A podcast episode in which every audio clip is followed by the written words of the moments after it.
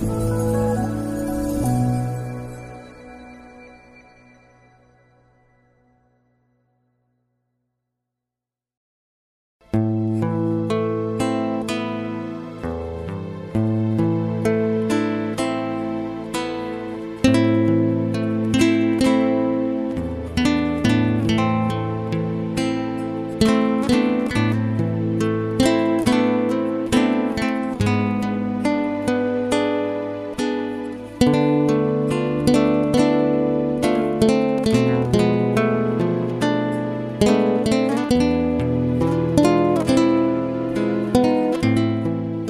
quý vị theo dõi chương trình Maranatha của truyền thông dòng tên. Chương trình hôm nay gồm có Thần học vui và tông đồ cầu nguyện. Bây giờ kính mời quý vị cùng đón xem chương trình.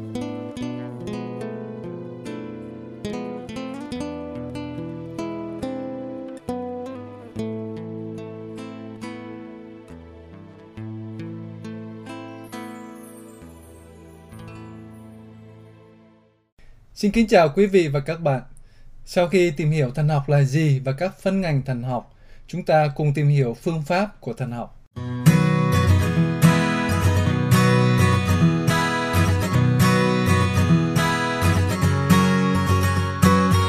Khi nói về phương pháp ở đây, chúng ta có ý nói về cách thức mà thần học tiến hành các nghiên cứu suy tư và giải trình của mình. Trong các giáo trình dẫn nhập thần học, người ta hay đề cập đến phương pháp kinh điển và căn bản ở trong thần học, đó là diễn tiến theo hai thì của tiến trình thần học, tức là bất kỳ thao tác thần học nào cũng tiến hành theo hai thì mà tiếng Latin gọi là auditus fidei và intellectus fidei.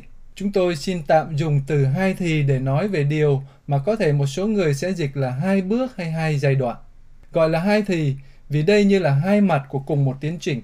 Chúng giả định, bao hàm và bổ túc lẫn nhau. Ngay cả khi được tiến hành như hai bước, tức là theo thứ tự trước sau, thì trong khi tiến hành thì thứ nhất thì thứ hai cũng đã có mặt dù là một cách tiềm tàng. Thì thứ nhất auditus fidei nguyên nghĩa là sự lắng nghe của đức tin, tức là lắng nghe trong đức tin và về đức tin, cũng còn được gọi là thì truy nguyên. Đây là lúc thần học đi tìm và liệt kê ra những điều cần phải xác định rõ và nắm chắc trong đức tin. Nói cách khác, đây là lúc thần học tìm ra những dữ kiện của đức tin, những điều cần phải tin. Rất ý nghĩa khi cụm từ Latin dùng chữ lắng nghe thay vì chữ khám phá hay tìm tòi. Dữ kiện của đức tin đến từ mặc khải của Thiên Chúa, chứ không là kết quả của sự khám phá của con người. Và điều thần học gia có thể làm là lắng nghe xem Thiên Chúa nói gì, để từ đó xác định các dữ kiện đức tin. Cho hãy cho thầy biết thì thứ nhất của phương pháp thần học là gì?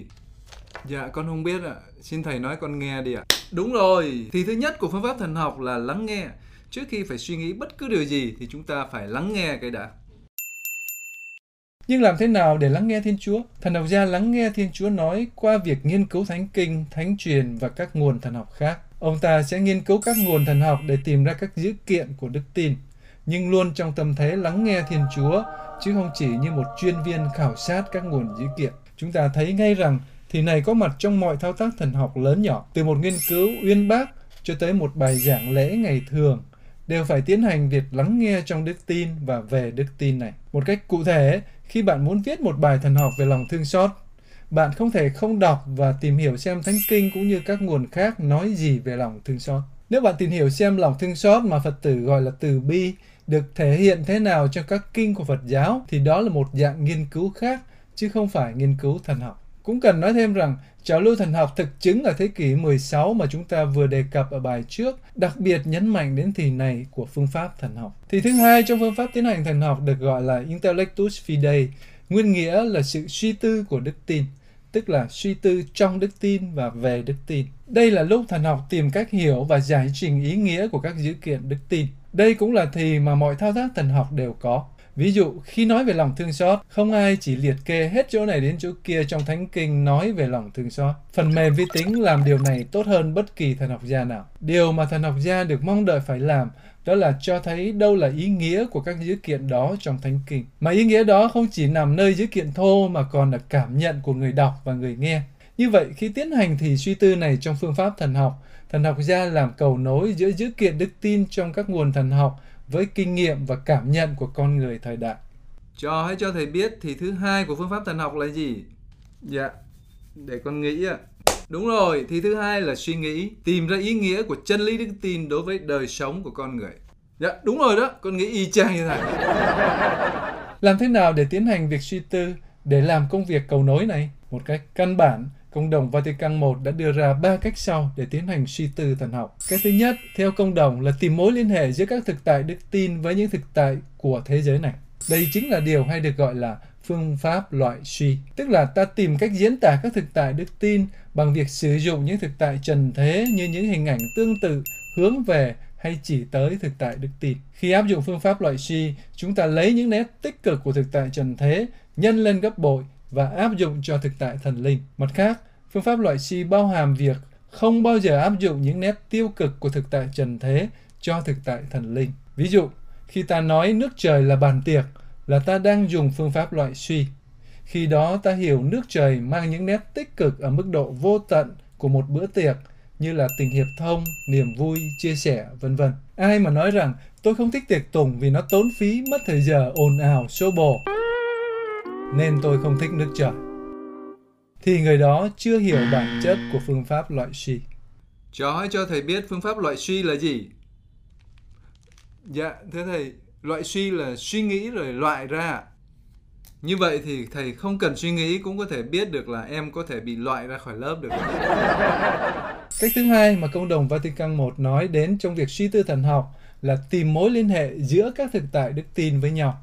Đây có thể gọi là phương pháp hệ thống hóa. Khi tìm mối liên hệ hay so sánh các thực tại đức tin với nhau, ta sẽ hiểu mỗi thực tại một cách sâu xa hơn. Càng tìm ra nhiều mối liên hệ, ta càng nhìn vào các thực tại đó trong một tổng thể có hệ thống hay có cấu trúc và vì thế sẽ hiểu các thực tại đó cách toàn diện, cân bằng và chân thực hơn. Một ví dụ của việc áp dụng phương pháp này là quan điểm quy Kitô trong thần học. Nhìn và hiểu mọi thực tại đức tin trong mối tương quan với Đức Kitô. Chính Đức Kitô trở thành trung tâm hay mối dây xuyên suốt nối kết các thực tại đức tin trong một hệ thống cố kết. Như thế, thực tại bản vị, đời sống và các mầu nhiệm của Đức Kitô sẽ soi sáng và biến đổi cách hiểu của ta về các thực tại đức tin khác. Cách làm thần học suy tư thứ ba mà công đồng Vaticano I nói đến là nhìn các thực tại đức tin trong viễn cảnh cánh chung, tức là viễn cảnh hướng đến cùng đích của con người.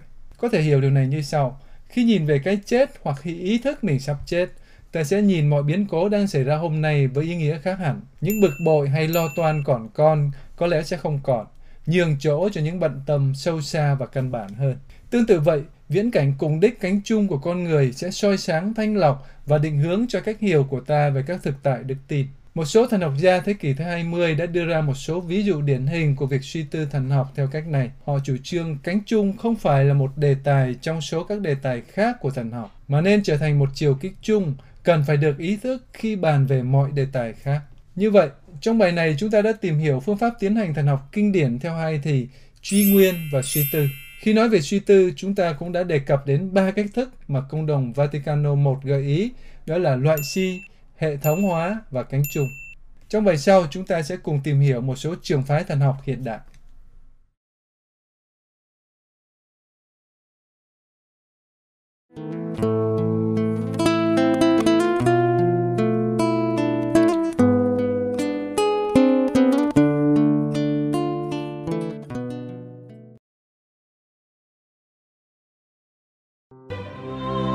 cầu nguyện cùng Đức Giáo Hoàng Tông đồ cầu nguyện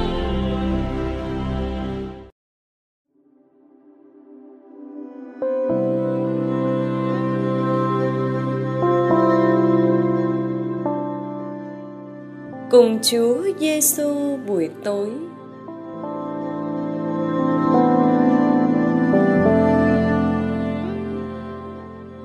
Nhân danh Cha và Con và Thánh Thần. Amen.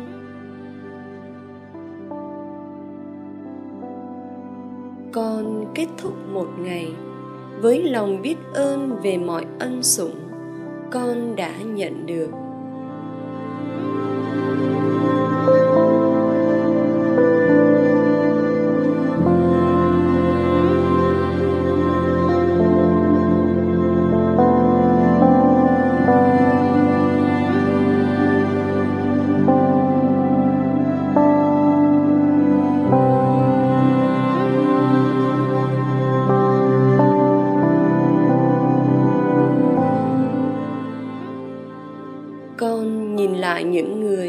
mà con đã gặp gỡ trong ngày hôm nay.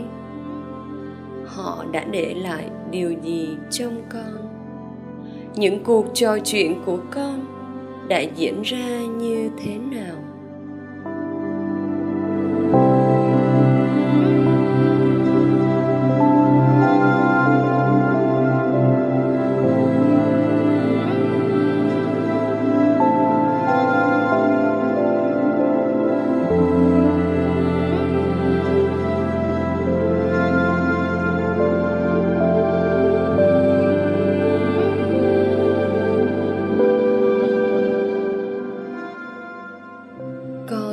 Trân trọng những người con gặp gỡ? Hay con đã để sự phán xét và chỉ trích ngự trị? Con đã lưu tâm đến mục đích và dự định trong tháng này hay chưa?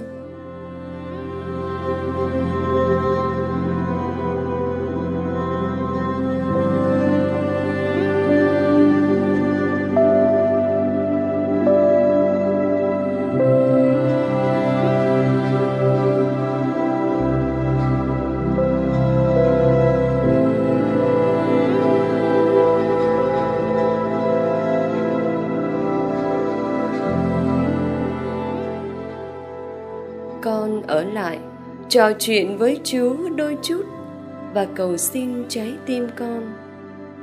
Được nên như của ngài, để hôm sau con sẽ lọc bỏ đi mọi ánh nhìn tiêu cực.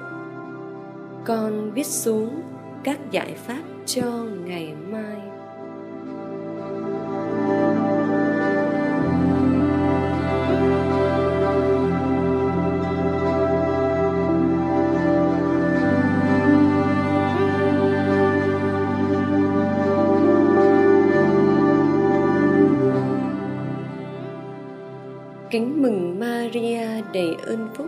Đức Chúa Trời ở cùng bà. Bà có phúc lạ hơn mọi người nữ, và Giêsu con lòng bà gồm phúc lạ. Thánh Maria, Đức Mẹ Chúa Trời, cầu cho chúng con là kẻ có tội, khi này và trong giờ lâm tử. Amen.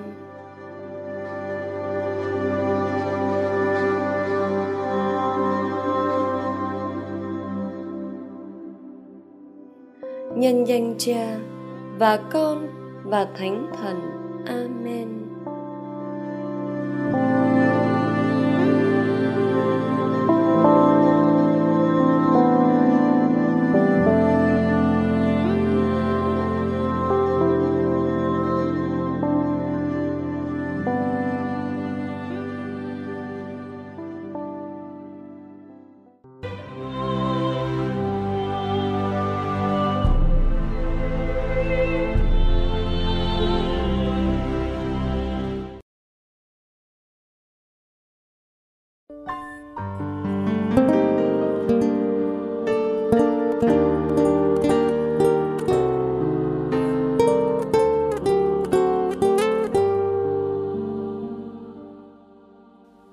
Cảm ơn quý vị đã theo dõi chương trình.